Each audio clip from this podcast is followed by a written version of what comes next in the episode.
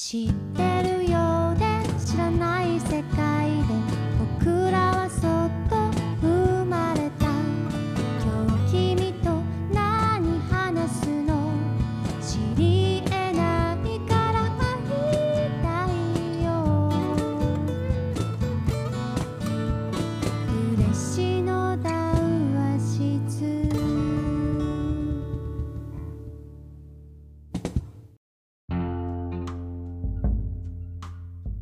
川口さん、今日はよろしくお願いします。はい、よろしくお願いします。はいえーこれを見てる皆さん、今日は、えーよろしくお願いします。今回はですね、えー小冊子、嬉しいお茶というですね、えーものをこれから、えー僕らとその仲間たちで作っていくんですけども、えーそれに向けたですね、オンライントークイベントということで、えー配信をスタートしたいと思いますので、川口さんよろしくお願いします。よろしくお願いします。はい。で、この春にですね、観光予定の小冊子、嬉しいお茶。えーま、その取材のちょうど今日が3日前でですね、月曜日から川口さんが佐賀やってくるということでですね、その前にですね、えー、嬉野をアテンドする私、旅館大村屋の北川健太と、えー川口さんとで、まあ、どんな小冊子にしていこうかとか、どうしてこの冊子を作ることになったのかとか、まあ、二人ともですね、共通項としては、まあ、宿泊業をやってるっていうところが共通点でもあるので、まあ、これから観光ってどうなるんだろうねとか、自分たちどんな観光を作っていきたいんだろうね、みたいな、ま、話を、えーできていければいいなと思いますし、ま、これを見ていただいてる、あのー方たちからもですね、こうメッセージをもしいただければ、なんか一緒に考えていったりとかですね、ま、そういった、あのーゆるい感じというか、自由な感じで 今日はお話ししていきたいと思いますので、よろしくお願いします。よろしくお願いします。はい。でまずですね、まあ、自己紹介ということで、えーお互いの、えー話をしていきたいんですけど、まず、えー、真鶴出版の川口さんの方からお願いしていいでしょうか？花鶴出版の川口と申します。よろしくお願いします。簡単にちょっと、えーシェアさせてもらいます。これで見えてますかね。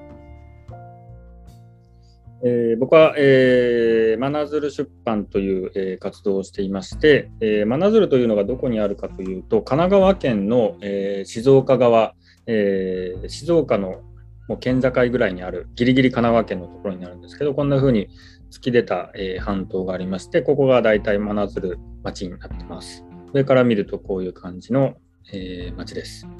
で結構こういう細い路地がすごく発達していて、えー瀬戸道と呼んでいるんですけれども、まあ、こういう細い路地がたくさんあったりとか、まあ、すごく歩いて回れるぐらいの小さい町なので、えーコミュニティが残ってたりとか、えーそういう、まあ、本当昔懐かしい港町っていう言葉が、えー合うような町になってます。でこれがまあ美の条例という、えーまあ、ここを話すと長くなるんですけれども町づくり条例で、えー保存されているというのも、えーとても特徴的なところになってます。はいでここで泊まれる出版社として、えーまあ、出版社と名付けているだけあって、まあ、出版活動をしたりとか、うんこれ去年作った「日常」という雑誌ですね。ああ、えーよかったですね、日常ありがとうございます。あの町宿協会という、はい。えー日本に今22カ所ある、えー町宿と呼んでいる、まあ、宿,、うん。宿を、えー町全体を宿に見立てた宿があるんですけれども、まあ、そこの協会の雑誌として、えー僕が編集長で作らせてもらいました。はい、町にいかに馴染むかとまあ、そういうのをしっかりしてます。であとは、えーえーこういう宿泊施設のスペースがあって、はい出版でこう情報を発信しながら来てくれた人を受け入れるという活動をしています。で街歩きというのをつけていて、こんな風に、まあ、街の人とこう話しながらとか、えーうんもう1時間半から2時間ぐらい長時間かけて、えー案内をしています。これですよね、真鶴出版といえば、僕は最初その、あの、ね、写真家の元子さんから紹介をいただいたんですけども、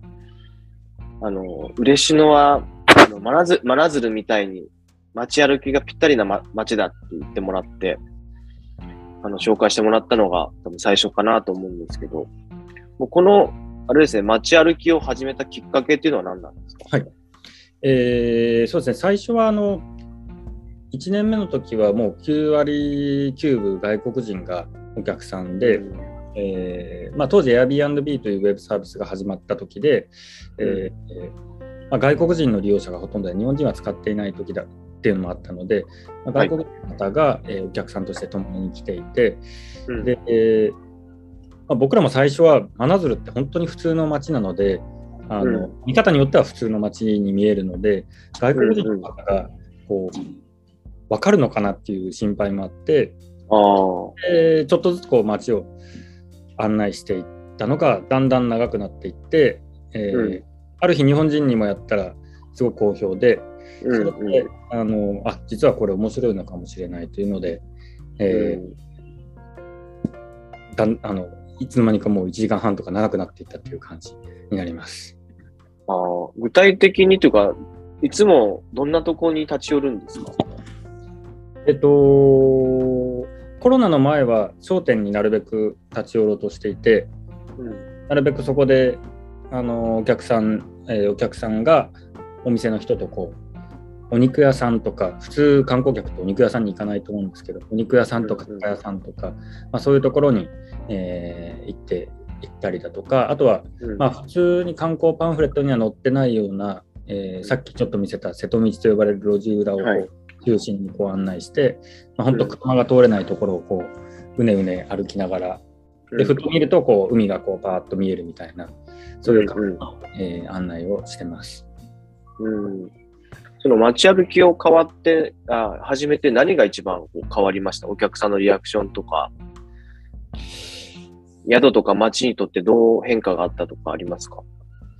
そうですね、なんかこう、ちょっと抽象的な話になるんですけど、なんか街の空気をこう、かき混ぜてる感じがあって、なるほど。やっぱり、普段こう、街を歩いていない東京とかに住んでいる方っていうのが、こう、あの、回ることによって、街の人にとってもこう、ちょっと変化というか、そういうの多分なんかこう、まあ、もちろん目には見えないんですけどなんとなくそういうのがこう感じられるような気がしていてで、まあ、そういうお客さん都会から来た人があここいい街だよねっていうふうにあうん。いい景色だねとかそういうのを言うことによってなんか街の人もなんかこうあそう？みたいないや真鶴何もあとかでもそんなに好きなんだみたいな感じでちょっとこう発見があるというかなんかそういうふうに感じてます。うん、なるほど。で、その、なんですかね、ゲストハウスに泊まった人から、まあ、移住につながったりとか、そういった動きもあるんですかね？はい、そうですね。今、この間も数えたら、今まで51名とか、50名以上の方がうちを何かしら経由して、えーうん。移住してきてくれていて、うん。まあ、ちょっとずつ町全体としてもあの移住者がこう増えてきているという、まあ、今どちらかというともう移住希望者は多いんですけど、あの不動産が空き家あが多いのに、その不動産化されていないというか、市場に乗っていないみたいな、そっちの方が問題になってきているというですね。なるほど。ありがとうございます。はい。では続きまして、えっと、私の方の説明をしたいと思います。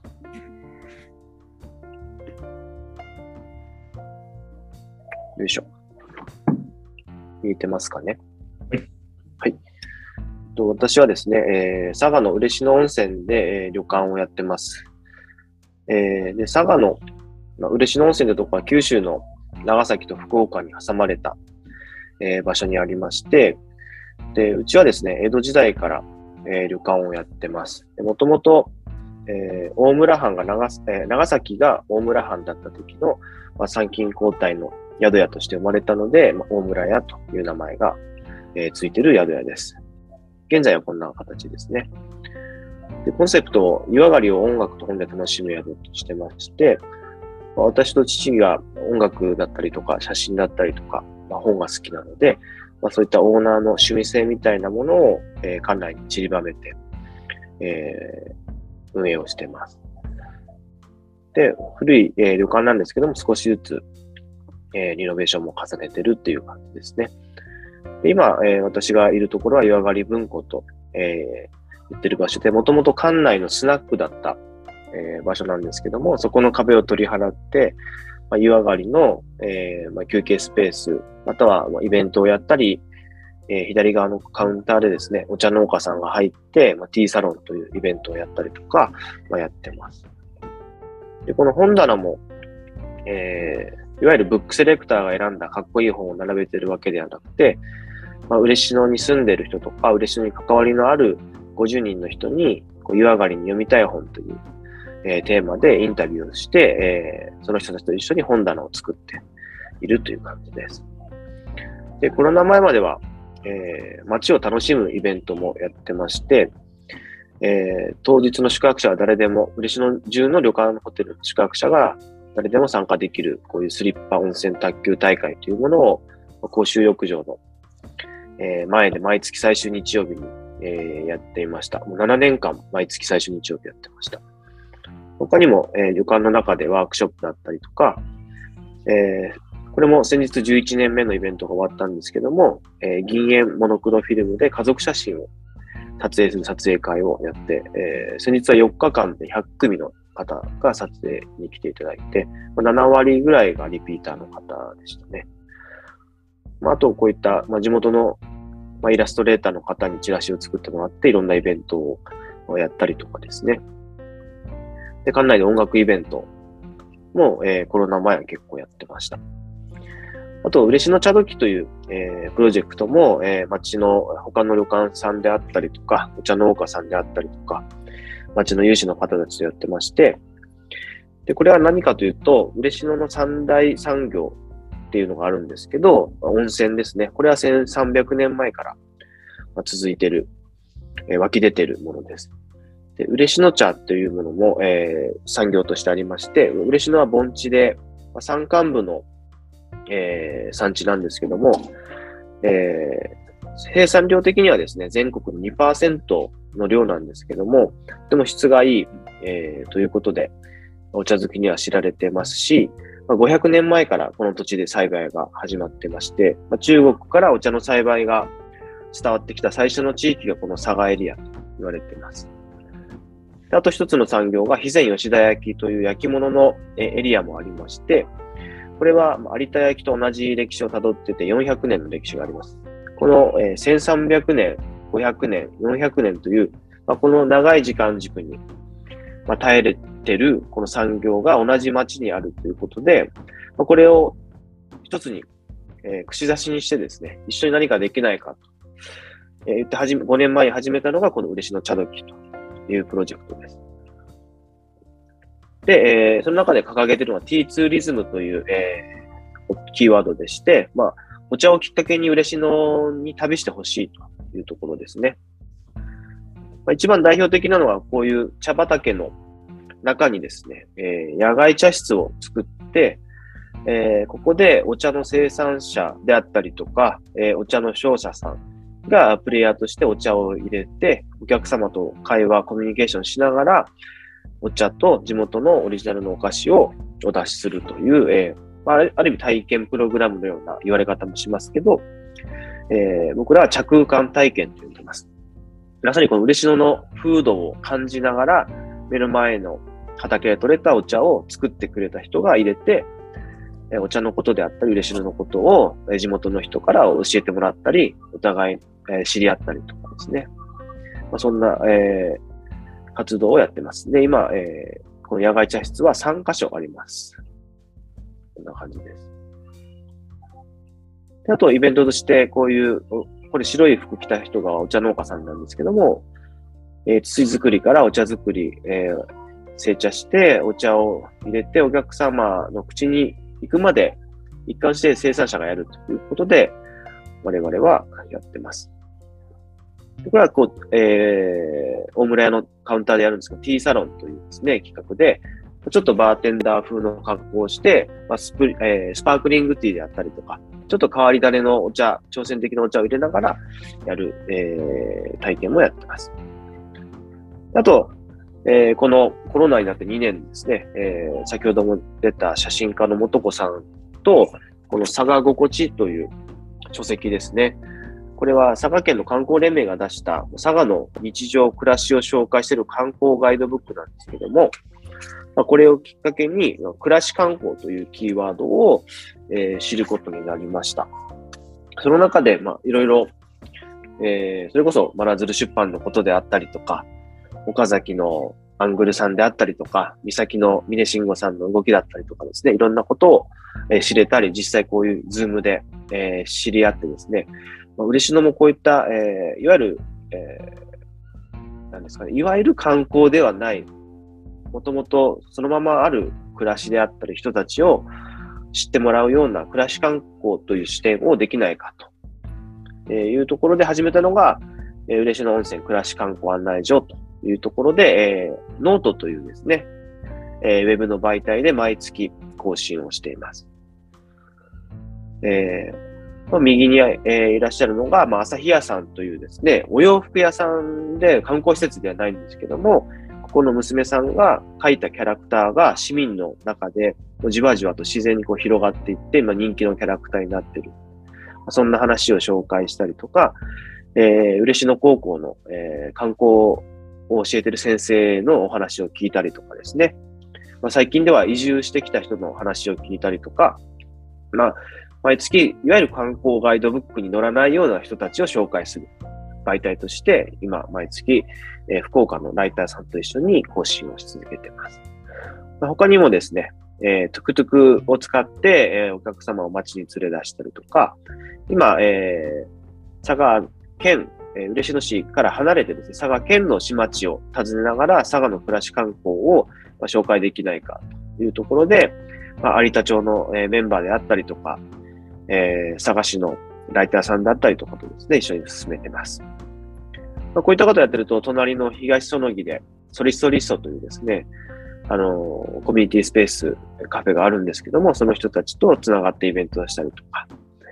あ、そういったなんかこう、今まで僕は暮らし観光というキーワードを知るまであまり関われなかった人たちと関われることで、すごくなんかですね、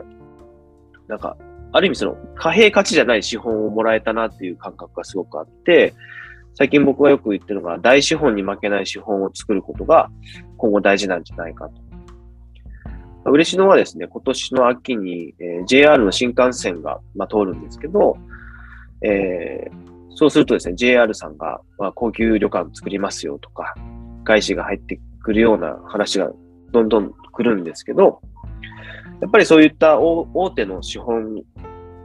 の持ってる会社にはやっぱり僕らなかなか勝てないし、スペック合戦の、えばっかりやってると、やっぱり我々の資本が乏しいので、そこじゃないところで僕らはなんか勝負、勝負というか、お客様に選ばれるえ場所になりたいなと思ってて、まあ、大資本に負けない、貨幣価値にない資本を作ることが大事なんじゃないかなと、この2年、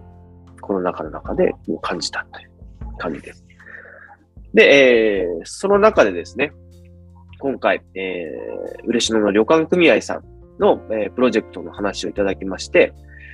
えー、まあ、嬉野の、えー、ある意味こう、ある意味というか、PR をする、あの、という題目をいただきまして、えー、川口さんに、えー、ご相談したところですね、まあ、その、なんですかね、嬉しいお茶という、まあ、小冊子を作ろうとまあ、いうことになりました。川口さん。はい。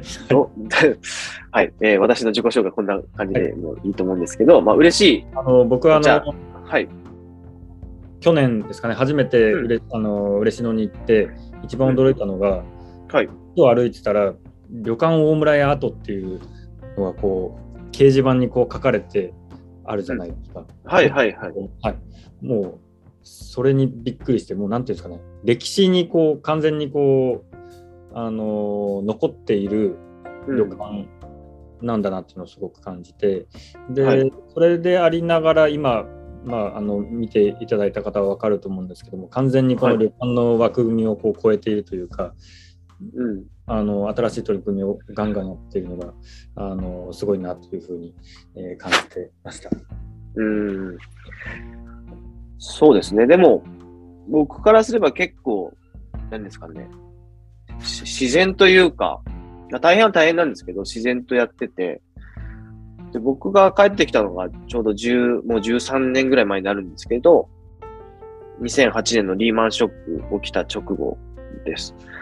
で、帰ってきたのは、そのリーマンショックもあり、自分の家が、会社が潰れちゃうんじゃないかというところで、まあ、帰ってきたんですね。まあ、その辺の詳しい話は、えー、地モコロさんに紹介してもらってるので、け 検索していただきたいんですけども、はい。で、やった時にやっぱりこう、なんですかね、街のお店だったり旅館がやっぱりポツポツとなくなってうん。いくんですよ。それをね、まあ、特に、あの、うちの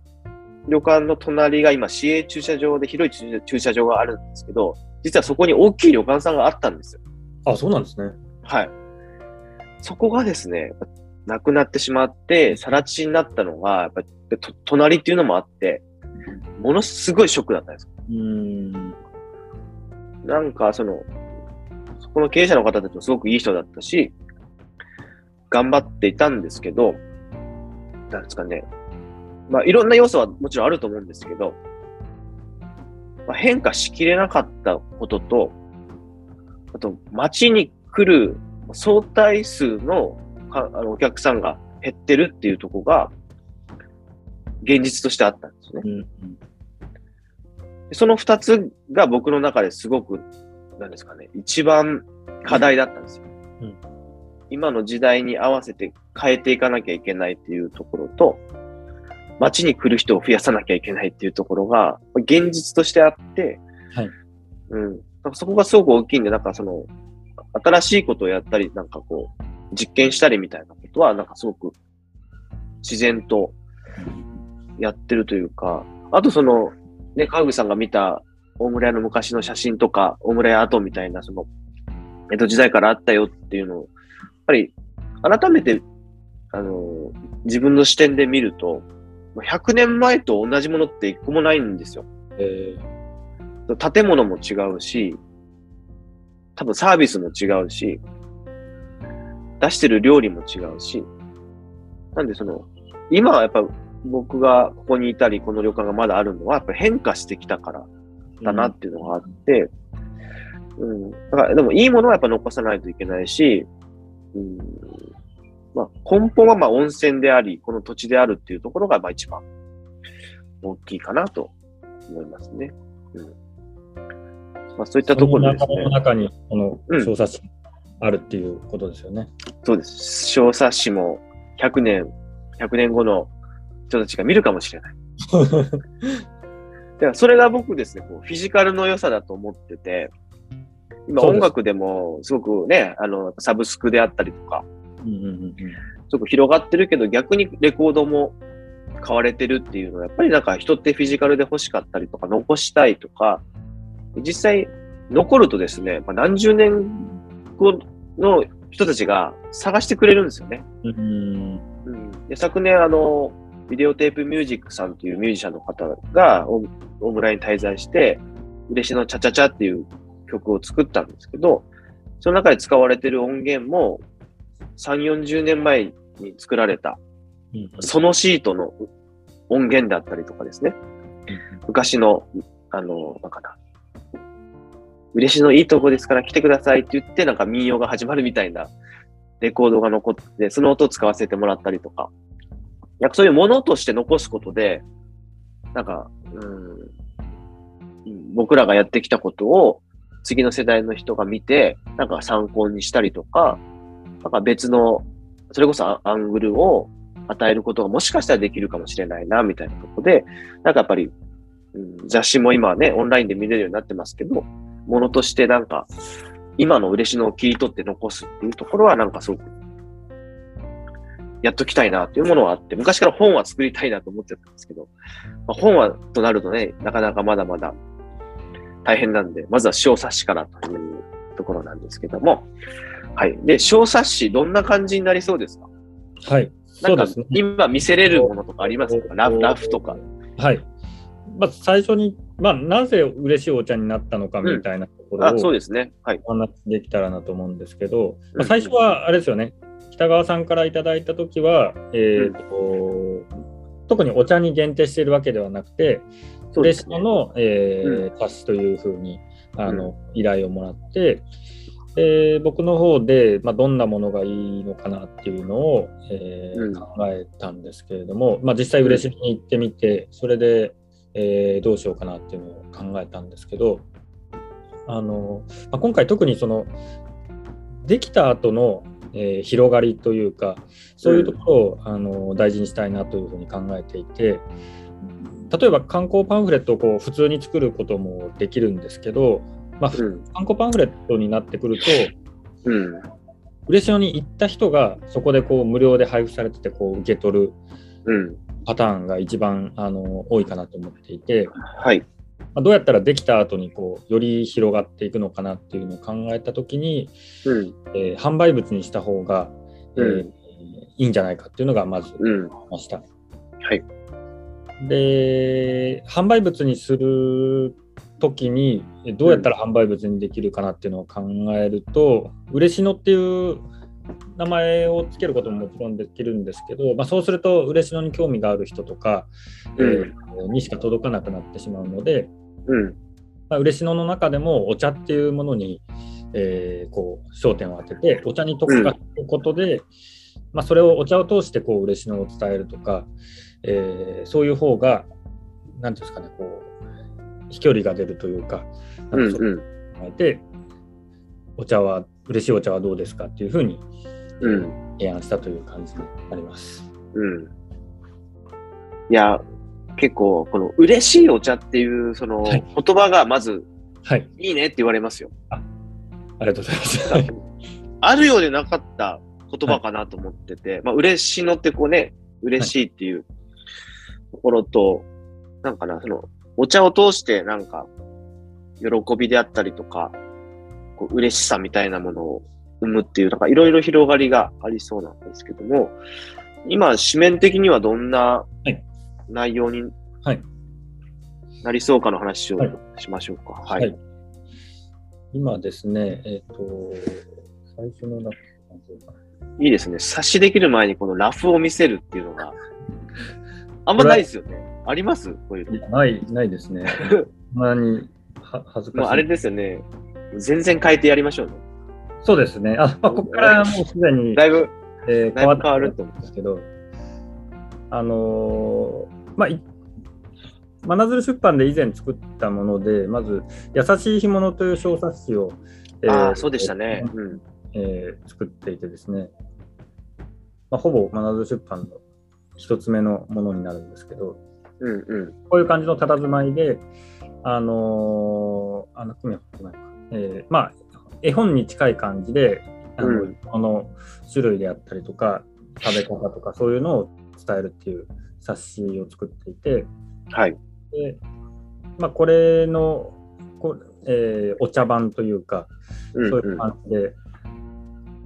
えー目指していて、これが1回目に作ったラフで、もはや懐かしいですね。あ、そうですね。まあ、ここからまたバージョンアップしているんですけど、うんうん。前半と後半に分かれていて、前半はこうお茶の魅力とか、えーお茶の種類とかそういう基本情報を、えー紹介して、で、後編は、えー嬉野に行ってみて、お茶農家さんとか、えーうん先生的に頑張っている人とかにこう話を聞くみたいなうんうん。ラフを作ったのが、えー一番最初に。うん、そこからでも少しあれですよね。まあはい。ちょっと旅行記っぽくしようかみたいな話になりましたよね。うん。あのーまあ、これを見せたときに、えーうん。えー北川さんから言われたのが、うん。ちょっとこう、嬉野のごちゃごちゃ感みたいなのも出したいっていう話がまず、はいはい。まあ、ちょっと確かにすっきりさせた、僕は、えー日常っていう雑誌を作ったんですけど、まあ、うん。うんその日常みたいなちょっとすっきりしたデザインでこう考えていたんですけど、うん。確かに嬉野って、なんていうんですかね、ぼ僕のこのイメージだと、行ってみたイメージだと、温泉街、いわゆる温泉街なんですけど、うん。温泉街にこう、えー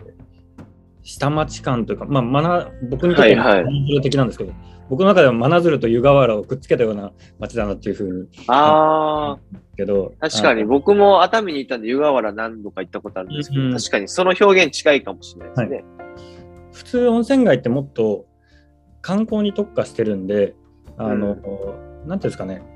まあ、さっぱりしている、湯河原とかすごいさんちょっと抽象的かもしれないですけど、さっぱりした印象があるんですけど、嬉野はもっとこってりしてるというか、こってりね。歩いたらに。こう人に出会うし、みんなそこはつながっているし、あのそういうのが、あのまあ、真鶴もそうだし、多分東京の下町とかもそうだと思うんですけど、なんかそういう感じを感じていて、うん。えーまあ、もっとこれをあのごちゃごちゃしたいなっていうのがあるのと、うん。あとはあのー僕たち、今回取材チーム4人で行くんですけど、あの4人自身もちょっとずつこうできて、あのーまあ、僕らもこう嬉野をこう知っていく過程をそうですよね。共有したいなっていうので、まあ、ちょっと旅行記全体旅行記で、その中でお茶のこう基本とか、うんそういうのを、あの紹介できないかなっていうふうに考えてます。そうそうなんですよね。なんか、そこがだ多分僕らチームが、なんか、しかやれないことだと思ってて、で例えばその、行政の、えー予算をそのまま、まあ、代理店にお願いして作ると、もっとなんかな、それこそシュッとした感じに、えーなって、それはそれでいいと思うし、すごく綺麗で読みやすくて分かりやすいっていうことになると思うんですけど、なんか僕の裏、裏目的と目的でもないな。やりたいのが、その、川口さんとか、一緒に来るカメラマンさんとか、デザイナーさんとかに、こう、来てもらって、なんか友達になりたいとか、嬉野のファンになってほしいみたいな。なんか、それができるのはなんかな、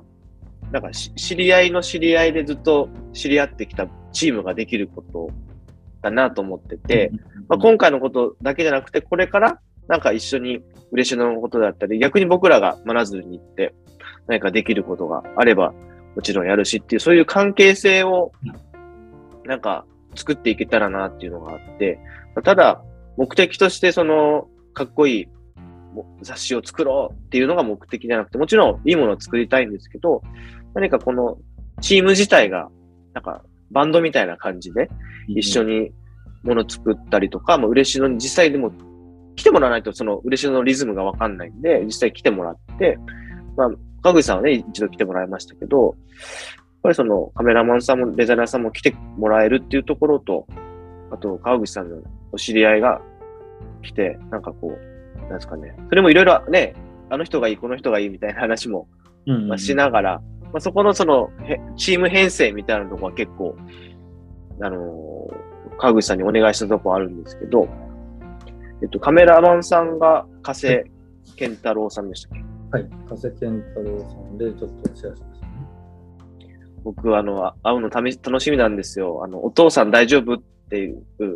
ね、本をはい。書かれて、あの、か買って読んだんですけど、面白いですね。あのーあ、本当に写真、写真家、写真家なんですって言ったらおかしいですけど、あの、ファッション誌であるとか、うん。えー広告の写真をこう撮られている方になるんですけど、最近はあの、お父さん大丈夫日記っていう本を、うん。あの書かれまして、4人のお子さんがいて、うん。うん。あのあ大丈夫日記にする。まあ、そのお父さんの子育てあの本になるんですけど、写真と言葉がついてきて、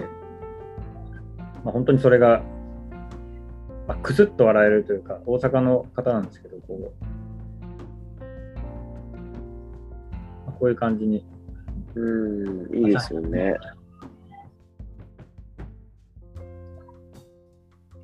まあ、こういう感じなで、これがすごく売れて、お父さん大丈夫日記2でしたっけ ?2 っていうのも出たような、うん。その発散になります。まあ、本当ユニークな方で、ええいいですね。嬉野にぴったり。そう嬉野もね、あの、嬉野っていうか、まあ、私が以前やったプロジェクトで、こういう、こんにちは嬉野っていうかあの川島小鳥さんに来てもらってすごい写真ですよね、それ。やったんですけど、結構僕、その時の経験が、なんか、今でも残ってて、これを企画してくれた、あの、当時アシペイフランスっていう会社にいた馬場正人さんっていう人が、それこそ、ハサミのムックっていうカフェから紹介してもらって、友達になったんですよね。それから嬉野気に入ってもらって、なぜかこう、福岡の出張なのに泊まりや嬉野みたいなことをいつもやってくれて、一緒に来た時は、あの、嬉野で飲んだりとかですね、本当に仲良くなったんですけど、まあ、その人から、あのーもらった案件で、嬉野は川島小鳥さんがぴったりなんじゃないか。しかも、いわゆる観光じゃなくて本当に、嬉野のなんか普通に暮らしてる人と見る、話したりとか、本当その、知り合わないまでも、そういう人たちを見るだけでめっちゃ嬉野面白いよみたいなことを言われて、まさにその、今僕らが言ってる暮らし観光的なことを、まあ暮らし観光と言わずに、実際自分の体験の中で見た視点を、まあ川島小鳥さんというフィルターを通してこういったものをやって、まあ、福岡のパルコで写真展をやったっていうことがあるんですけど、まあ、これのなんかな、令和版みたいな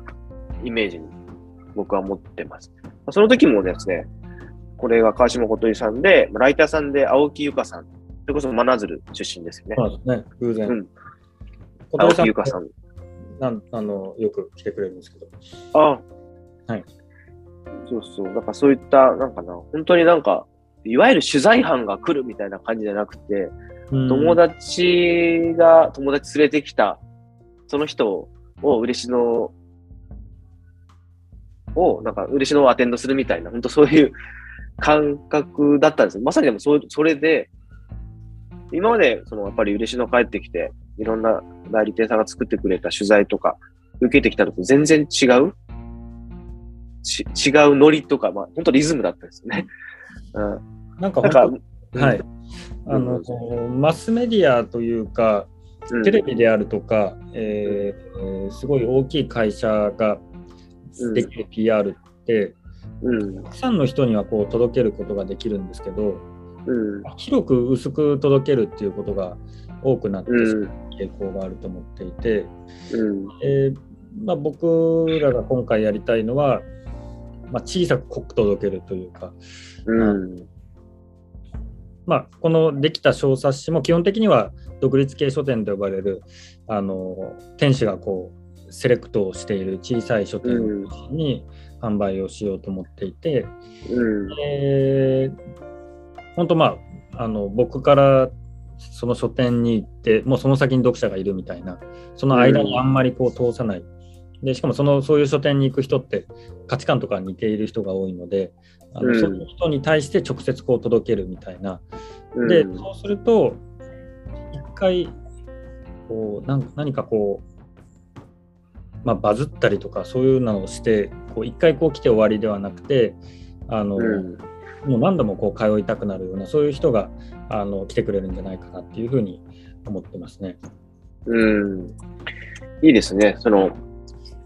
狭く濃く届ける。うんうんうんでも、うん逆にだから、そそれがなんかな、まあ、僕らもいきなり大手になることもできないし、なろうとも思ってないんですけど、今僕らができることっていう、まあやっぱそれだし、まあそ、そこで、なんかな、出会うべきお客さんと出会い、出会いたいっていうのがなんか一番すごく健康的ですよね。なんか無理に、それこそお金じゃない資本が、こう、なんかそういうとこな気がしますね。なんか無理に、例えば僕らのサイズが10センチだったとして、100センチに見せる必要ないじゃないですか。そうなんすでも、ある意味そういうなんかな、実際よりもよく見せるのが今までの広告の、まあ、大部分だったし、マスメディアはそうしないと目立たなかったりとか数字が取れなかったりとかもあるんですけど、まあ、どちらかというとなんか本当そのままを見せるみたいなところですよね。うんうんとそのままを見せると言ったらですね、うちの子供がやってきちゃいました。オンラインイベント中なんで、ごめんね、ときちゃん。ということで、紹介しましょうか。あ、そうですね、デザイナーさんはですね、えー飯田翔平さんですね。えー僕と同世代のデザイナーになるんですけど、うん。マーマーマガジンという、えーの方方面ですね、男性版のこうデザインされていたりだとか、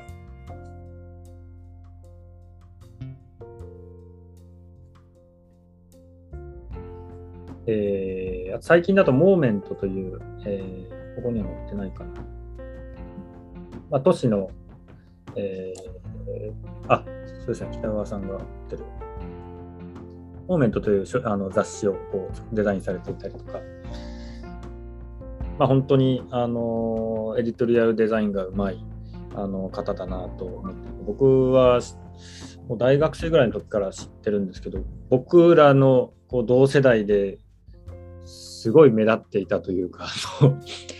あの大学時代からあの活躍されていた方になります。で鎌倉に在住で、えーうんうん2年前ぐらいに一度イベントでお会い久久々にお会いしてはい。何かできたらいいなと思っていてあの今回うんうんよかったら、えーまあ、加瀬さんのを知っていたりとかちょっとこの後説明するイラストの知恵千尋さんの奥さんがファンであったりとかいろんなつながりがあってはいはい。やりたいというふうにあの言ってもらえたという感じになります。そうですね。いや、楽しみだな。あとあれですよね。先ほど今出た、あ知恵千尋。知恵千尋さん。まさにこれはですね、もう可愛い嬉野に、嬉野に住んでるんですよ、この二人は。あそうなんですよね。姉妹なんですよね。姉妹の、まあ、イイラストレーターユニットですね。知恵さんと千尋さん。そうです。もう本当、昔から二人でイラスト描いててですね、僕帰ってきた時に、うん、最初になんかな、最初に見かけたクリエイターですね、嬉野の。うーん。あこん、こんなことやってる人たちいるんだと思って、ちょっとテンション上がっ嬉野なんでしたっけ？そうです。生まれも育ちも嬉野ですね。うちえちゃんはロンドンのアートスクールに行ったりしましたし、千尋さんは、えー、巫女さんに途中なりながらもイラスト描いたりとかしてましたね。結構クリエイターにファンが多いという噂を聞いてます。そうなんですよ。あの、東京にの下北沢にある曽我部圭一さんというミュージシャンがやってるカレー屋さんがあるんですけど、まあ、そこの器は、千恵千尋のカレー皿と聞いてますし、結構有名な歌手の人がファンだったりとか、いや、なんか、いいですよね。ううん。僕がやってるレッツビートルズっていうラジオのイラストも描いてもらったりとか、イベントのイラスト。うん。あと、ホタルバスっていうほ、あのー企画もやってるんですけど、そこのイラストを毎年描いてもらったりとか、あとそのちえちゃんの旦那さんがイギリス人でですね、今こっちに移住してきてるんですけど、その方はそのサウンドクリエイターで、ユニセフであったりとか、レクサスのヨーロッパの CM の音楽作ってたりとか、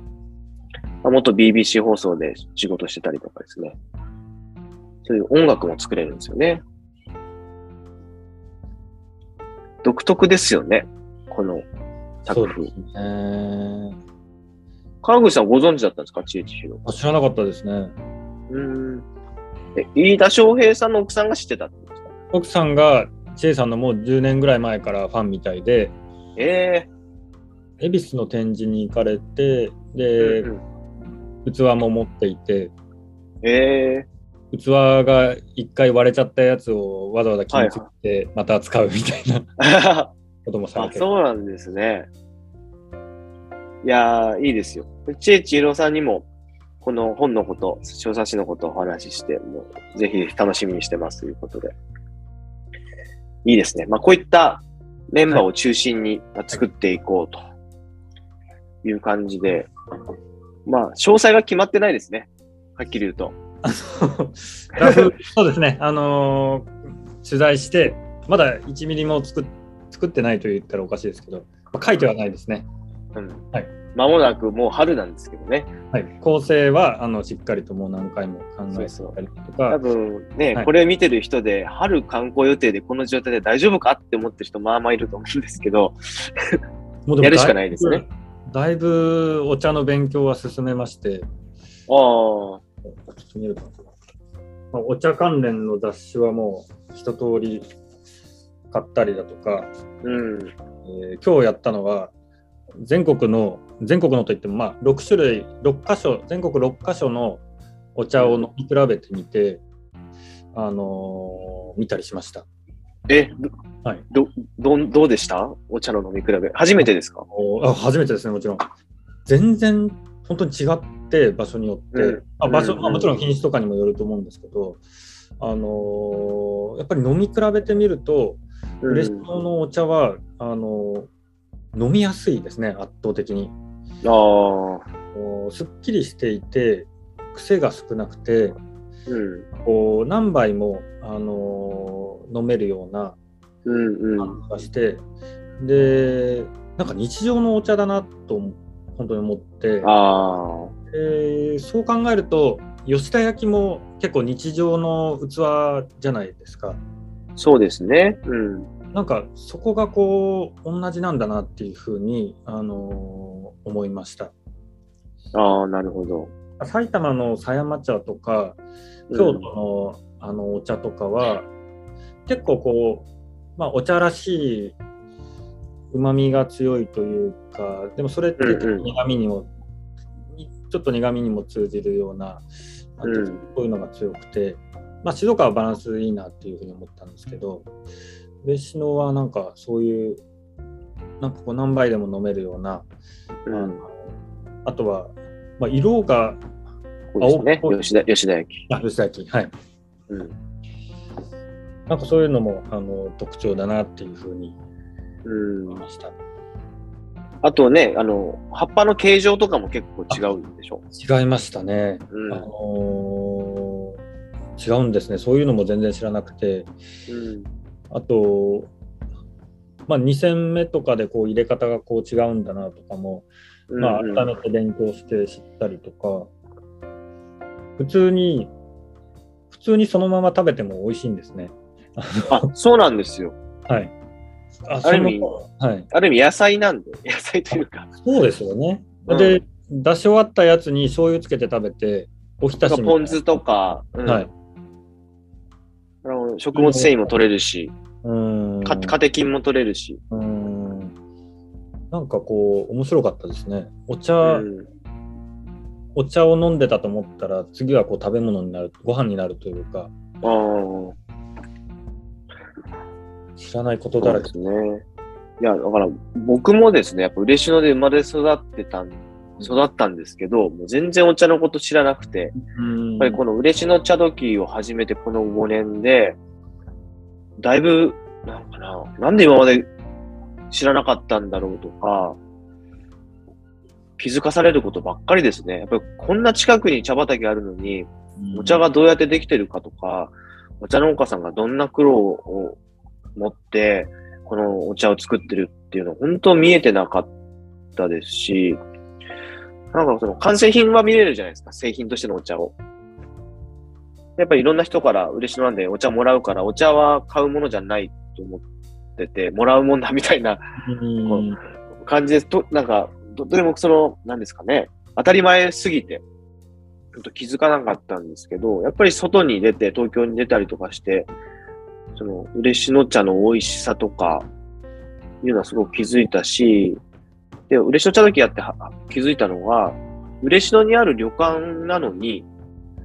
ドリンクメニューにお茶がないんですよね。うん。有料のコーヒーとかはい紅茶は500円とか600円取ってるんですけど、お茶はなんか無料で出すもの。うん。でもやっぱりあれだけ手間暇かけて年間通していろんな作業をして、やっとあの葉っぱが作れるのに、無料なんだみたいなうん。ところを、やっぱちゃんと僕ら日本人はその、日本茶っていうものはただっていうのが意識ど、皆さんどっかにあると思うんですけど、ちゃんと、なんですかね、うん、当たり前すぎた日本茶をもう一回見つめ直すみたいなところも、多分嬉野茶時の、あの、ある意味使命みたいなところがあるのかなと思ってて、で、やっぱそれを作ってるお茶農家さんでさえ、最初、嬉野茶時のイベントやるときに、一杯800円取るんですか？お茶お菓子付きでみたいなこと言うんです。うんせめて100円とか200円でしょみたいな。うんうんけど、やっぱりその作った人がいているとか、うんこの旅館のしつらえとか、このいい吉田焼を使うとか、その音楽に気を使うとか、そこまでやって、その、その全体を発して1000円とか800円とか、まあ、取る。ある意味その、あれですよね。僕ら宿泊業と同じ考えじゃないですか。でお茶農家さんはこの葉っぱの原価だけ見てると思うんですよ。うんけど、そこにあるストーリーとか、作ってる人がわざわざここに来て入れてくれて話してくれるとか、そういったこう、価値を乗せることで、ちゃんと、ちゃんとお金が残るというか、原価だけもらっても何も残んないじゃないですか、お金という意味では。まあそういった面で、その、暴利にはお金とと取っちゃダメだと思うんですけど、ちゃんとイベントが成り立ったりとか、皆さんがただ働きしないでいい程度の、やっぱり価格設定はできるようなイベントにしたいなっていうのがあって、まあ、そのおかげでその補助金を頼らずにイベントでやったお金で次のイベントっていう風でこの5年やれたっていうところが結構大きいですね。はい意外と足足元にいいものはあるってことですよね。うん。今回僕があの実現できたらいいなと思うのが、うんあのこだわり方を分かるようなものにしたいなというふうに思っていて、こだわり方をわかる。はいあのまあ、全体36ページぐらいのあの小さい小冊子になるので、まあ、お茶のこう基本を説明しようとしても、まあ、やっぱりうんもう100何ページあるような本とは、うんうんあのにはかなわないわけですし、あのとは言っても例えばあの雑誌がこう紹介するような、まあ、雰囲気というかお茶の周りにある雰囲気クリエイターがこうお茶を飲んであのこれかっこいいですよねみたいなそういうふうなのとはちょっと違うようなアプローチができないかなっていうふうに考えていて、でうんうん。えー考えたのがそのこだわり方の部分で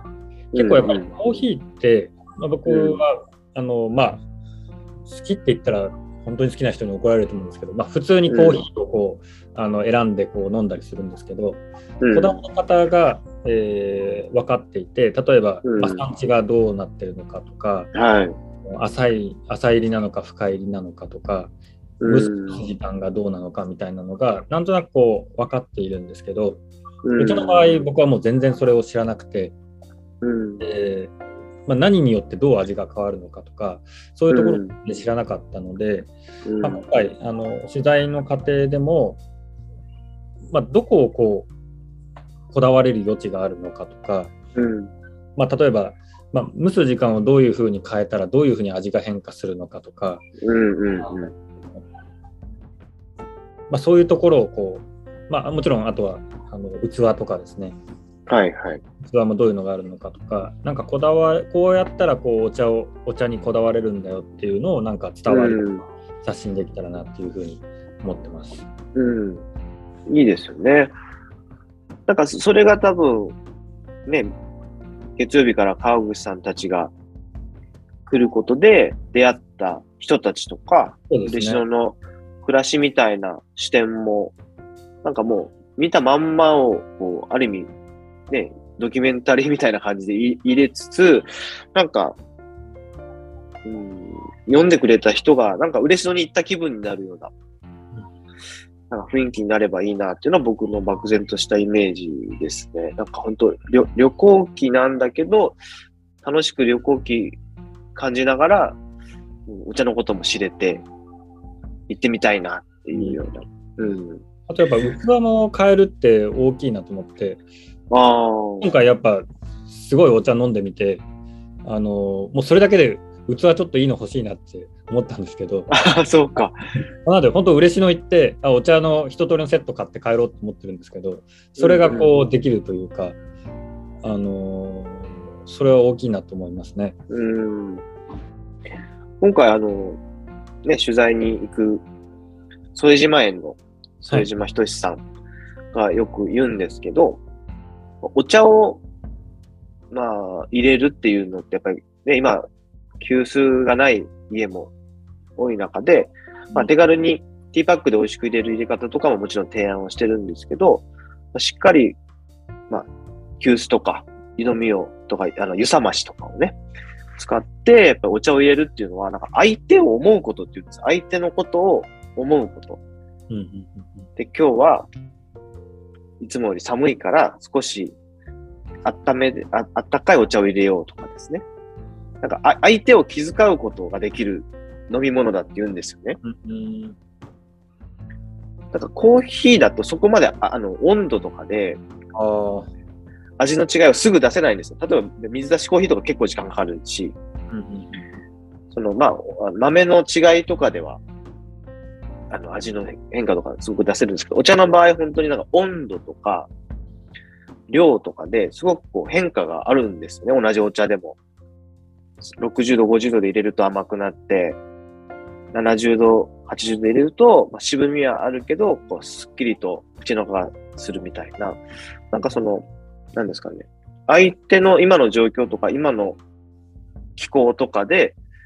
こう、入れ方を変えれるんだよ、お茶は、みたいなこと、豊島さんが言ったときに、ああ、なるほど、と思ったんですよね。うんそうそう。かまあ、お、お、ね、茶道とかは僕ら全然通ってないでオリジナルでやってるんですけど、やっぱりその、お茶を急須で入れるっていうことは、相手のことを気遣うことだ、みたいな。でそれをなんかな、堅苦しくなくうん伝えていくべきだなと思ってて、あんまりこう、その茶道とか、ああいうなんかな、型にはまったやつが、こうイメージとしてお茶の場合、なんか日本人ありすぎて、なんか難しいんじゃないかとか、うんうんなんかこう、ちゃんと作法を知らないと人前でできないみたいな、うん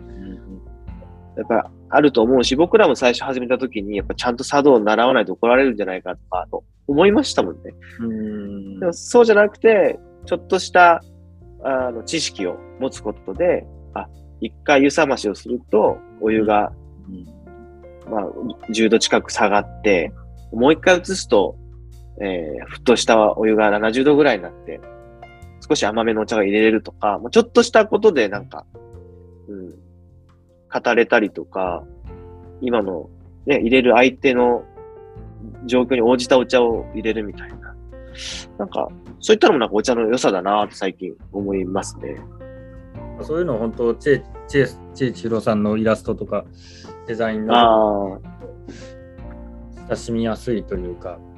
感じ。なんかねポ、ポップにしたいんですよね。そうですね。うんあのーそういうのを目指したいですね。うん僕、その、ね、その、全然お茶の話じゃないんですけど、ビートルズが大好きで、はいはい。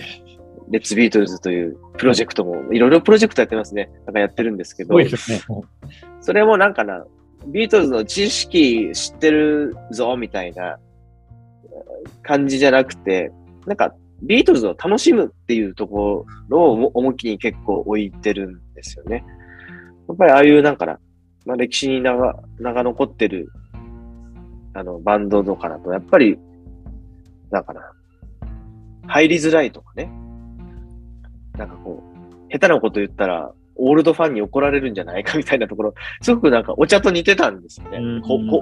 若い人が取っかかりづらい状況っていうのが、なんかお茶もビートルズもなんかなんか似てるところがあって、まあ、それをなんかポップに伝えたいなと思った時に、知恵千尋のイラストだったんですね。えで知恵千尋は、のあのポップさの塩梅がすごくいいじゃないですか。ーなんか、うんうんそうですね。うん。なんか、いわゆるその、パッと見、その言葉が間違ってるかもしれない。なんか下手馬的な感じで思われるんですけど、あの、やっぱちゃんとした基礎知識とか、ちゃんと勉強してる崩し方だし、あの、会ってもらったらわかるんですけど、あの二人のパーソナルがすごい出てるんですよ、あのイラストに。なんかそこがすごく等身大っていう感じがしますね。なんかアートスクール出たりしてると、もっとかっこよく描きがちだと思うんですけど、なんかちゃんと自分のパーソナルな部分を自分の表現してるものに投影してるっていうところが僕すごく好き。うんですなんか観光も多分その精神があるべきだなって最近思う。うんなんとなく僕の中であったんですよ。10年前とかから。まあ、それがなんか最近ちゃんと言語化できてるのが、まあまあ川口さんがやってる街歩きだったり元子さんが言ってる暮らし観光であったりとか、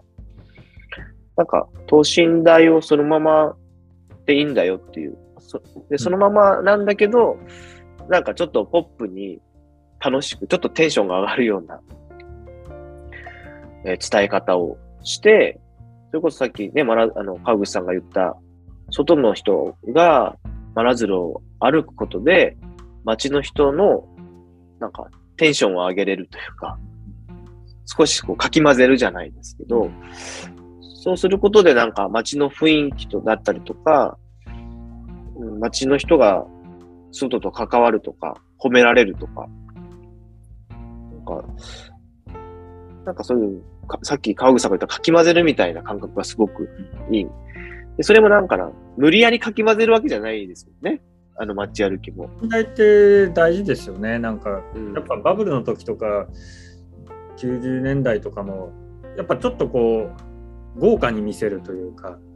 うん。こうまあ、僕はよくキラキラさせるっていう風な言い方をしてますけどキラキラ。うん。キラキラさせることで消費をこう刺激してみたいなうん。うん。っていたと思うんですけど、なんか今はなんかそういう気分じゃないそうそういうやり方じゃない方があの、うん。まあ、消費させないって言ったらおかしいですけど消費させるけど消費させないというかうん。うん。疲弊させないですかねその、ああ、疲弊させないに近いかもですね。はい、なんかやっぱりそその、今までのなんかな、等身大の自分よりも大きく見せたりとか、着飾りすぎると、まあ、疲れてくるし、うんなんか限界があるというか、まあでもそういう、それができる宿であったりとか、人はそれ、それが多分その人の等身大だと思うんですよね。うんうんそうですね。多分、すごくこう、なんかな、超高級旅館とかって、僕は、まあ個人的には好きだし、今までもい少なからず行って楽しかったんですけど、うん、なんかそそれぞれが持ってるそのフィールドの等身大と、なんかな、ちょっと先の未来を見ながらやるみたいな、うん、ことはすごくなんか、うん、大事だなと思います。だって嬉野自体がもともとバブル前までは、本当に小さい宿屋の集まりで、戦後、あの、経済成長とともに、なんか、ね、銀行もどんどんお金何億も貸し、どんどん建物も大きくなって、でもそれがやっぱり、せ経済成長が止まったり人口が減ったりすると、働き手がいない、キャパ、このキャパの割に働き手が集まらないとか、その大きくなりすぎてしまった次の修繕とかリニューアルっていうのを追いつかなくなる。もともとあったキャパよりも、やっぱり、なんですかね、やっぱり大きいものを作りすぎたっていうところがすごくあったし、でも当時の人がそれが間違いではないと思うんですよ。僕は否定もしたくなくて、まあそのおかげで、嬉野というものが、こう全国のお客様から来てもらえるような温泉地になれたっていうところはもちろんあると思ってるんですよね。だから否定するわけではないけど、うん、等身大を、等身大をそのまま見せるような暮らし観光という視点はなんかすごく大事なような気がしますね。うん。まあ、結構皆さんからメッセージいただいてますよ。ありますね。コーヒーや三重県のお茶農家さんとも器の話になりました。コーヒーやワイン、紅茶に比べてうち器に意識がいきにくいなと。いや、そうですよね。確かにね。なんかやっぱ当たり前、当たり前に思っちゃうんですかね。なんですかね。うん。これは結構嬉野茶時でやってるのは、あの、ワイングラスで出したりはしますね。香りを楽しむお茶は、やっぱり、うん、もちろんその湯飲みもいいけど、とか、あと、吉田焼の224っていう窯元さんにお願いして、ワイングラスのような時期を作ってもらったりとか、なんかいろんな茶器が開発するのも面白いですよね。あの今日やっぱそのお茶を写真撮ろうとして気づいたんですけど、まあ、透明じゃないと色も見づらいっていうのもありそう、ます。そうなんですよ。うん。で、嬉野は本当、嬉野茶は本当、青っぽい感じの、ちょっと普通のお茶とは違う色をしていて、なんかそれもこう、あの見えやすい色とかがあるだろうなっていうふうに感じましたね。うん。そうそう。で、嬉野茶時でね、この前、あの、鹿児島のお茶農家さんたちが、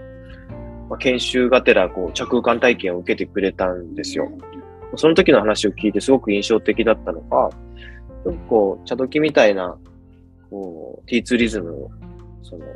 鹿児島でもやりたいと思ってるけど、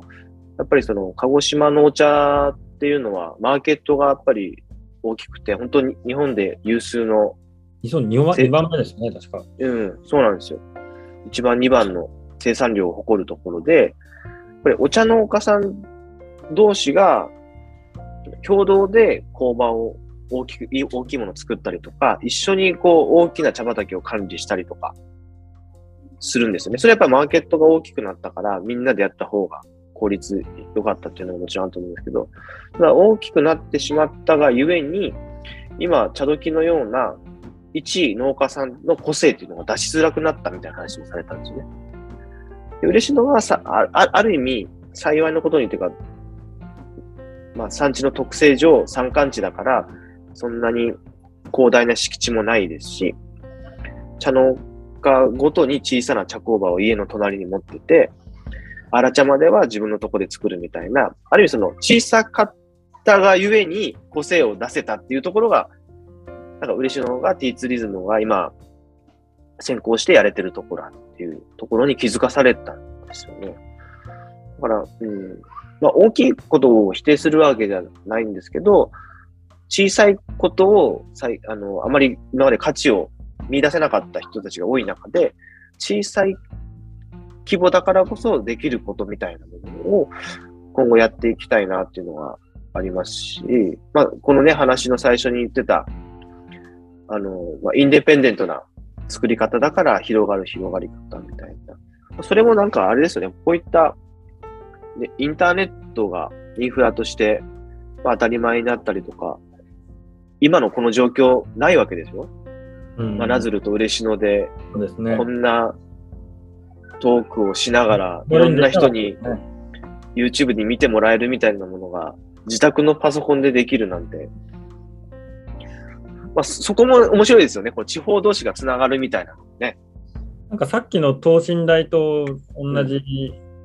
ようなこう、まあキーワードというかでやっぱり小ささっていうのはあると思っていて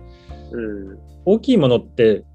こうフラット化するじゃないですけどこううん。世界中がこう今同じような感じにならないといけないというか、なってしまうあの状況だと思っていて、うん。でその地域独自であるとかなんかコミュニティ独自のものを作るときにやっぱり小さい方がその独自性を出しやすくて。でうん。そうすると今こう価値観が多様化している中でそのドンピシャな人というかニッチな層にこう届けやすくなるのかなと思いますね。うん。うん。うん。そういう意味では真鶴もあの嬉野もあの小さいところがあのすごくうん。独自性を出しやすいところなのかなと思いますね。うん。そうですよね。で、多分、このコロナになってなかったりとか、このズームが当たり前になってなかったら、ね、川口さんともこういう関係性で今、冊子を作ろうともならないし、これまでは予算があって、例えばね、代理店さんにお願いしてっていう流れしか知らなかったけど、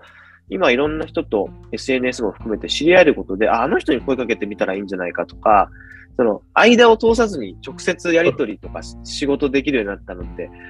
すごく面白いですよね。うん僕も最近こういろんな地域を越えてやるっていう仕事が増えてきて、まあ、今後多分もう本当これが当たり前というか、になってくるんじゃないかなと思いますね。うん。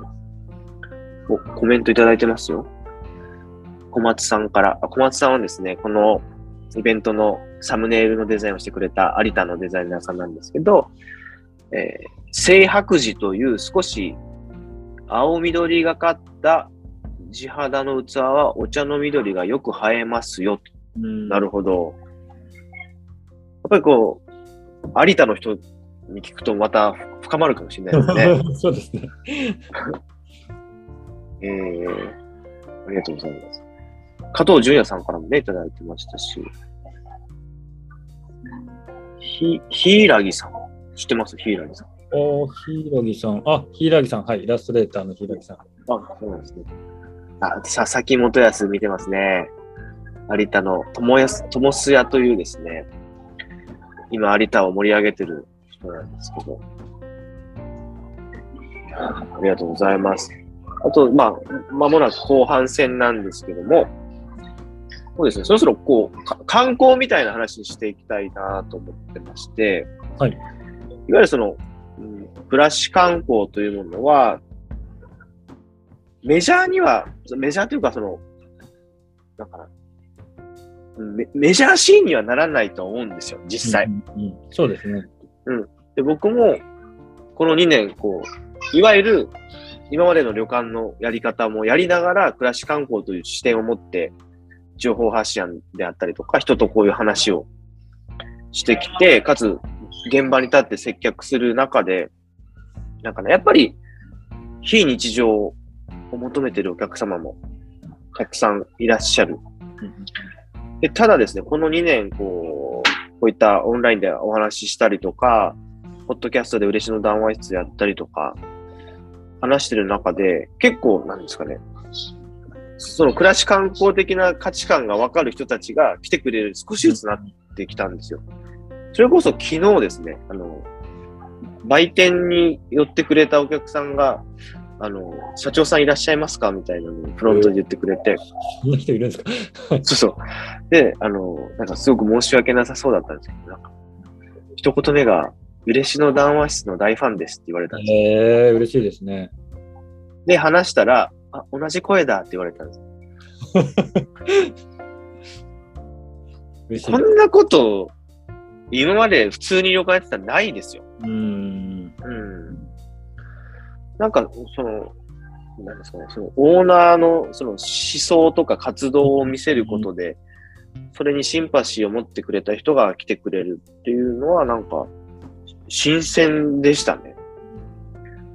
でも、まあ、よくよく、気軽うんに情報発信できるっていうのもありますよね、そういうのが伝わる。うんうん。えよくね、そんなことやってるんだったらもっと旅館の中のことやれよみたいなことも思ってる人もいるかもしれないんですけど、なんかな、僕はその暮らし観光的な情報発信することで、なんか嬉しのに、まあ、細く長く関わってくれたりとか、覚えてくれる、それこそ、うん、なんですかね、広く薄くよりかは、狭く濃くという関係性がお客様と築けるような気がしますね。まあ、それの蓄積でなんかどんどん、その、ニッチかもしれないけど、その積み重ねがだんだんシェアが大きくなって、うん。うん。そうするとなんかな、お互いミスマッチが起きないような気がしますね。ね、その人の知り合いの知り合いとかでこう言っていくといいですよね。うん。でそれすごく感じてて、なんか、いいわゆる口コミみたいなものが、やっぱり僕が帰ってきた時すごく全盛だったんですよ。いわゆるそのネットエージェントみたいなところに、例えば悪い評価書かれたら売り上げがドーンと下がるみたいな時代で、やっぱりみんなそこに気使いながら生きていったんですけど、ここ数年ですね、やっぱりインスタも含めて、その辺のインフラが広まった時期からですね、あまり機能しなくなったんですよ。え機能しなくなったというか、そのリアクションが変わってきたんですね。というか、その、うちに合わない人で1点とか低評価をつけたとしても、そんなに変わらないというかー、、うんいや変わらないというのは、んその、その後の入り方、予約の入り方。あうんで、なんか自社アンケートとかを見てると、基本的になんか皆さん、インスタを見ましたとか、ー友達、友達の投稿を見たみたいなのを、きっかけにしてくれたっていう人が、もうですね、3倍ぐらいになってますね。5でもそう年前の。食べログだからそのあんまり最近見ないですもんね。見なくなりましたよね。それよりかやっぱり自分の友達とか感覚に近い人が SNS で言ったりとかした方がやっぱ購買につながるじゃないですか。そうですね。そこの意識がすごい変わったような気がして、まあ、そこがすごく僕救いなんですよね。うんうんうんうん。なんか表層的なものにとらわれずに、まあどっかで引っかかってるかもしれないけど、とらわれずに、自分の感覚に近い人の方を信じる。で、それがなんか自分の感覚を信じるに近づいてきてると思うんですよね。だからそれまでは、やっぱり、大手雑誌が言ってることとか、テレビが言ってることが、なんか一番主軸であって、なんかい田舎にいる友達が言ってることはあんまりこう価値として重きに置かないみたいな。とこよりかは、なんか SNS が当たり前になったおかげで、なんかその流れが変わったような気がしますけど、川口さんどうですか？あのーありますね。あのーうちの場合は Airbnb を利用していたので、うんうん。えーそれもレビューがあるんですね。うん Airbnb うん。内の。まあ、ホストもゲストもレビューし合うっていう、結構究極な、なんですかね。こっちもゲスト側をレビュー、評価するし、ああ、そこがね、Airb の面白いところですよね。そうですね。で、まあ、それはそれで面白かったんですけど、うん。えーうちはスーパーホストと呼ばれる評価もすごく良かったので、うんうん。結構嬉しいんですけど、たまにやっぱりこう合わない人がうん。で、低評価というか3、まあ、5のうち3とかをつけられると、はいはい。すごいへこんだりするんですよね。へこみますよね。で、なんかそれって、やっぱりちょっと健全じゃないのかなっていうのは途中からちょっとなんか思っていて、うん。なんかそこも、なんかそこを評価気にしながら何かやるっていうのは何かちょっと違うなっていうふうに思っていて、そうですね。最近は Airbnb 使わないので、あの自社のウェブサイトだけでやってて、で、うんまあ、ゲストノートを置いてるので、うん。ゲストノートに皆さんこう書いてくれるんですけど、うん。もうやっぱ当たり前、当たり前って言ったらおかしいですけど、ゲストノートに書く人ってもう、あこんなことがあってこんなに嬉しかったとか、あのうんこういうなんか、なんていうんですかね、こう人生の大事な時間になったとか、そういうことを書いてくれると、なんかこう、プラスしか生まないというか、ああ、そうですね。うん。しかなくて、なんか、まあ、レビューがないに越したことがないな、なななくて、うん。うん。それに越したことはないなっていうふうにはいはい。あの感じてましたね。いや、すごくわかるな。いや、やっぱりその、いわゆるその、じゃらん楽天的なレビューっていうのは、本当匿名性だし、一方的なんですよね。僕らがこれ間違ってるから消してって言っても消してくれないんですよ。はいはい。うん。で、やりとりができないからですね。一回の返信だけだから。だからそこがすごく不健全だし、なんか、うん、今のなんかキャンセルカルチャーともすごく似てる気がして、ほなんかすごく匿名性で人を、の悪いとこをなんかうん。公の場でディスるみたいなものの探、しちゃうとこありますよね。うんうん、なんか、荒探しみたいなとこになってくるのがすごくなんかうん。気持ち悪いというか、その、完璧なんてないし、その、なんかね、うん、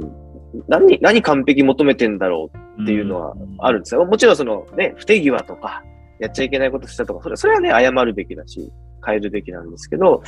なんかな、荒探し的な人がいたりとか、その今の、例えばね、オリンピックの大山田敬吾的な、うんまあ、昔やったことをほじくり返して、なんか、セカンドチャンスもないみたいな、社会的に没落させるのを匿名での、なんかそういう悪い気の重ね合いが、その人のキャリアを潰すみたいなのって、なんかすごく気持ち悪いですよ。それよりか、なんかポジティブなもの、思いの重ね合いの方が、なんか、うん僕は好きだなと思うので、でもなんか、でもだんだんでもそ、なんかな、そのレビューの話もそうですけど、SNS の共感の部分もそうですけど、そういった部分が増えてきてるのは、なんかすごく、なんか、希望があるなって僕は、うんなんか、思いますんで、うん。人とのつながりでこう、まあ、すごくそれが最近心地いいなと思っててうん。他にこう行くとしてもあのその土地にいる人に会いに行くとか、うん。あのまあそれが知り合いの知り合いとかかもしれないですけど、なんかそこでこう知り合うと、うんでその人を通してその街をこう見るとあの、うん。やっぱり全然そのなんですかね、まあ、それこそレビューとかそういうのではたどり着けないようにこうたどり着けたりするのでうんうん。やっぱ面白いなと思いますね。そうですよね。いや、本当に、暮らし観光って言って、いや、僕最初にすごくネックだったというか、だったのが、その、うち30部屋近くあるじゃない、あるんですよ。その中で、真鶴出版のようなことできないよと思ったんですね。全お客さんと一緒に街歩きなんてできないし、それは無理ですね。無理じゃないですか。まあそんな時に何できんだろうなと思った時に、やっぱりああいうノートで暮らし観光の情報発信をして、まあそれを、なんですかね、アーカイブしていって、お客様に渡すあの地図に QR コード載せて見てもらうみたいな。ある意味そのメディアを使ってですね、暮らし観光をしていくっていうのが、なんかもしかしたらうちの規模だったらできるかもな、みたいなところがすごくあったんで、でもこれ、僕の中でも実験なんですよ。これもやりながら、まだ1年やっと経ったばっかりなんで、これを蓄積していって、どう変わっていくかっていうのを、なんか、ちゃんとそれも情報発信していきたいし、良かった悪かったも言っていきたいし、それを見て真似する宿屋が、ね、うちみたいな、まあ、かつて昭和、平成と大きくなってしまって、今からどうしようか JTB とかで頼っててもお客さん来ないし、みたいな、思ってる人のなんか参考になればすごくいいなと思ってますね。うん、なんかあんまないんですよ。あの、昭和、平成に大きくなりすぎてしまった、かつて映映画を誇ったかあの温泉地が、もう一度息を吹き返したみたいなのってあんまりなくて、あ、そうなんだ、ね。多分湯布院とか、もともと小さかったところが今の時代にフィットして盛り上がってくるっていうのはあるんですけど、まあ、熱海とか、それこそ湯湯河原、うんうん。関東で言うとその辺の、いわゆる温泉街で、なんか風俗的なものもあり、団体旅行で男の街みたいな温泉街、いわゆる陥落温泉街だったところが、もう一度息を吹き返したみたいなもののなんか、まあ、小さな事例になれたらいいなっていうのがちょっとした僕の人生の目標ではあります。でもやっぱ残したいですよね。やっぱ江戸時代から残ってきたうん温泉街っていうのを、でまあ、残したいみたいなのが結構大きいですね。それってなんか意味あんのみたいな 言われることたまにあるんですよ。そんなに儲からないことして、何のプライドみたいなことね、こう、言う人もいるんですけど、でもななんかわからんけど、好きだし残したいみたいな感情は僕大事にしたくて、それがなかったらもうみんな都会にいて効率的な生活すればいいとは思うんですけど、なんかその効率性ばっかり重視してしまったらなんか、寂しいなってなんか思いますね。なんか、非効率なものもなんかちゃんと残るような世の中じゃないとなんか、なんかか悲しいなと思いますけどね。うん、やっぱ嬉野がこう街並みとかこう残されたのってうん、まあ交通の便が、まあ、正直ちょっと悪いというか、悪いですよね。うん、はい、それ、まあ、そのおかげですごい残されたところがあるだろうなっていうふうに思って、ああ、なるほど。あのーやっぱりこう便利な場所ってすぐこう荒らされてしまうというかあの、うん、普通にしてると資本がこう入ってきてうん、はいうん、うん。しまうと思うでそれでコミュニティが壊されてしまうっていうのがあると思うんですはい。やっぱ嬉野の場合そこがこう守られたっていうのがすごく、あのーうん。大事だなというふうに思いますね。まあね、真鶴もやっぱり美の基準っていうのが30数年前ですよね、できたのが。えー、そうですね28年前ですかね。28, 28年前にできたのも、やっぱり当時の大規模開発を、ある意味阻止するために、そうですね。あれがなかったら、あの真鶴はそれこそ熱海とかと同じ交通の条件なので、あのうんいっぱいマンションは建ってたと思いますね。立ちやすいですよね、もともとね、電車が通って、そうですね。東海道線で、あのーあのー渋谷えー品川から1時間ちょっとぐらいなので、うん。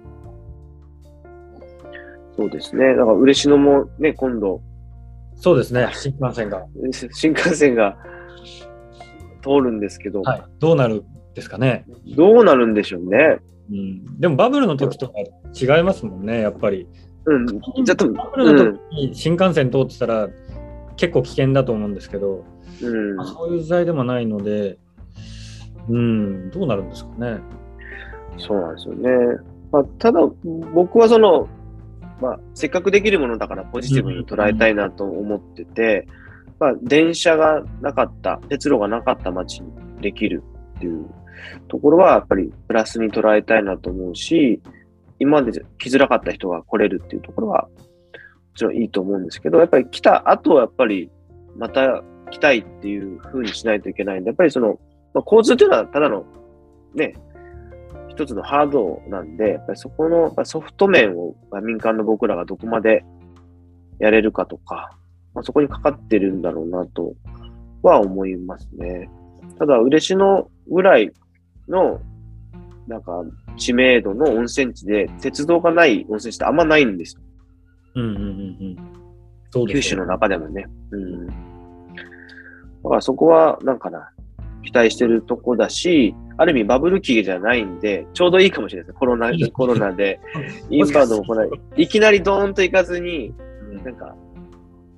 スタートはスロースタートの方が絶対うん僕はなんかいいような気がしますね。みんな、あのね、いきなり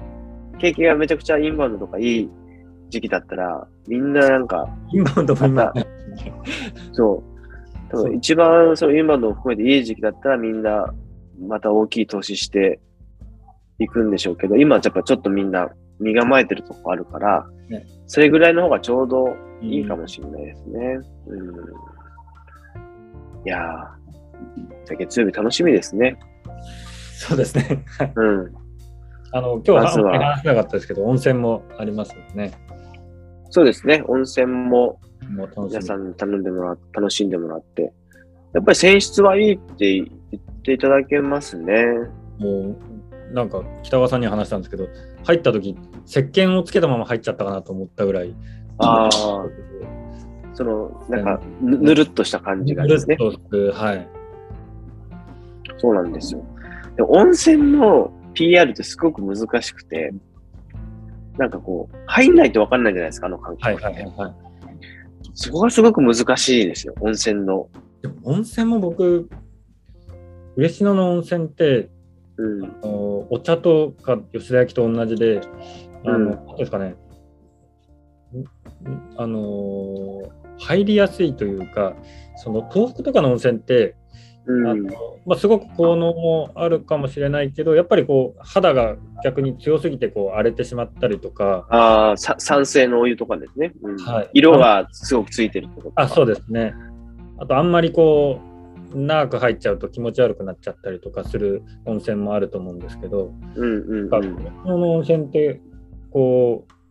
うなああの入りやすいけどちゃんと効能があるというかうんうん。なんか日常的に入りたいなって思えるようなあのあ温あ、泉、うん、確かに。うん。その、うん。日常感みたいなのは結構嬉しいのは出しやすい気がしますね。うんだからすごく、あの、この2年間でいろんなゲストハウスの方とか、いろんな地域の人とお話ししましたけど、マナーズとか、やっぱりこう、み岬とかですね、岡崎とか、すごく温泉地じゃない土地の方が、なんかすごくさ、参考になるというか、あの、イメージできますね、嬉野は。うんうん。だから、まあまたね、あの、加瀬さんとか飯田さんから見た嬉野の見方っていうのもあるでしょうし、まあ、そこを知れるのが僕楽しみですね。うんうん。そうですね。うん。いやー、あみんな結構見てくれてますね。あ、福岡のライターの大塚さんも、来週伺います。はい。あの、一緒にね、嬉野の暮らし観光をやってる方ですね。いいですね。まあ、これからの観光は、何ですかね。等身大ですね。等身大だけど、等身大で小さく。小さく。で、でもちょっと未来も見ながらがいいですよね。なんかそのままやるよりかは、もう新しいことをやらないとうん、いけないですよね。ちょっと、ちょっと背伸びというか、背伸びというか、ちょっと先の未来をイメージしながら、そうですね。うん、っていうところが、感覚としては、なんか大事な気がしますね。やっぱりそうですね。過度に装飾をするんじゃなくて、今あるものの組み合わせとか、見せ方をポップにしたりとか、うん、小さく始めるとか、まあ、いろんな今日キーワード出てきましたね。うん。まあ、そんな話をした上で、また川口さんが、また加瀬さんたちが、どう感じたかみたいなことも、オンラインイベントでオンラインやったらいいかもしれないですね。うんうんうんうんうんうん取材その後のちょっとオンライントークしたいですね。メンバーで。いいですね。ということでね、ちょうど1時間半になりましたけども、えー見ていただいた皆様ありがとうございます。また、このアーカイブは出していいですよね？出し出したり？大丈夫ですよ。はい。大丈夫だと思います。ちょっと、はい。覚えてないですけど。はい。あと、あのー最近嬉しの談話室更新できてないんで、音声をと転用させてもらおうかなと。ああ、そうです。わかりました。ある、はい。ずるい考えを持ってますので、そのその辺の音声でも、あの、はい皆さん移動中とか作業中に